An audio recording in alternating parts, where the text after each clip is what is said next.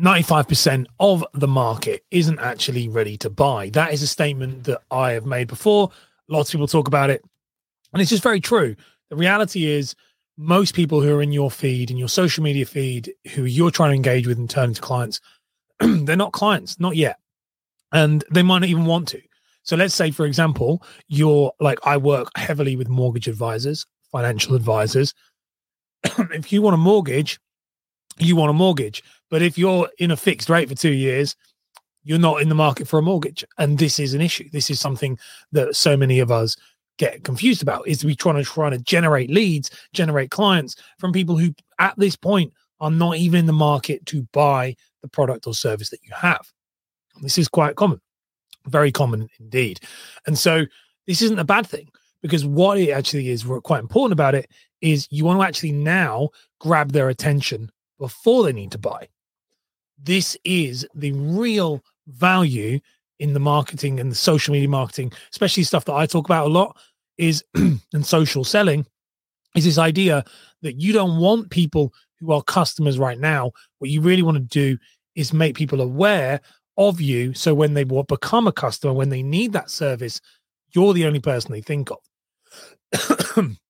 that is what this is. That's exactly how all of this marketing works. It's all about making sure that when people need a mortgage, when people need some financial advice, when people need marketing and sales coaching, there's only one definitive choice.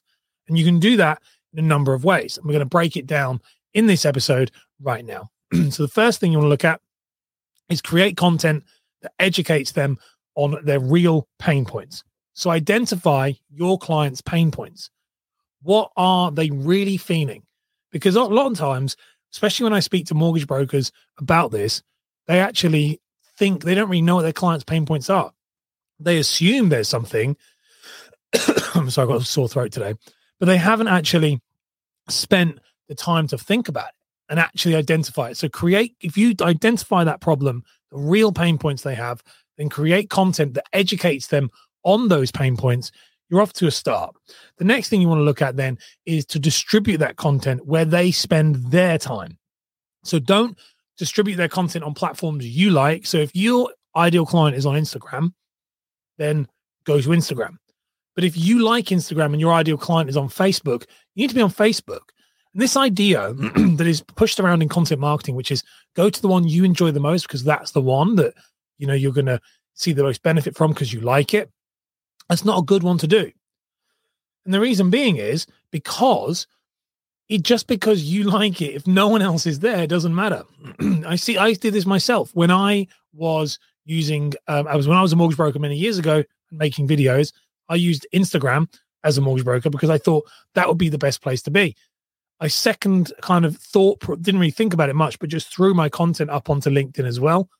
LinkedIn outperformed Instagram massively at the time because my audience was on LinkedIn and I hadn't thought about it in that depth. So that's definitely something you think about is where are the, your customers and can you identify where they are and spend the time on those platforms.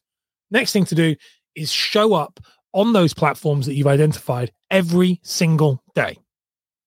I do let people off weekends and stuff if you want to, but realistically, every single day is what you need to do. Once a week is not enough showing up and rocking up and being like, okay, it's once a week. I'm just going to quickly mute. Rocking up once a week, and I just had to cough. Rocking up once a week and thinking that you are going to just put a post out there, and then people are going to are just going to flood your gate, your doors with leads. It's not going to happen. You need to show up every single day with content, with engagement, with purpose, and by doing that, people will start to know, like, and trust you. But it's it is it's a long play. And if it was good and if it was easy, sorry, everyone would do it. but it's not. That's one of the things. If you think that you're going to show up every single day and these people are seeing you every single day over time, you know, when they're ready to buy, you're the person they've done. Now, you what next thing you want to look at doing is develop creatives that make you stand out. So we've nailed that clarity, we've nailed that consistency, and then it's creativity. How can you stand out from your competition? How do you stand out from other people? This is the creative side. Now, if you notice, this is not the first thing I've said you should focus on. This is quite far down the line. Many people focus on the creatives first. They think that they need to be different than everybody else. the first way to be different than everybody else is to one, be clearer, and two, be more consistent. Don't think that your videos have to look better or different or more creative. That is the cherry on the top. It's definitely an important part, but it's not the be all and end all. And in fact, I see so many people who spend hours making creative videos, one video, and in that time they could have made maybe 100 videos. The time it took them to make that one video that was super creative. Don't get caught in that trap. But once you're ready, you can use that to your advantage and really lean into that. The next thing you want to do is answer their questions. So as you start to build out your audience, build out your social, and start to really create a strategy that works for you, answer the questions that your audience ask you.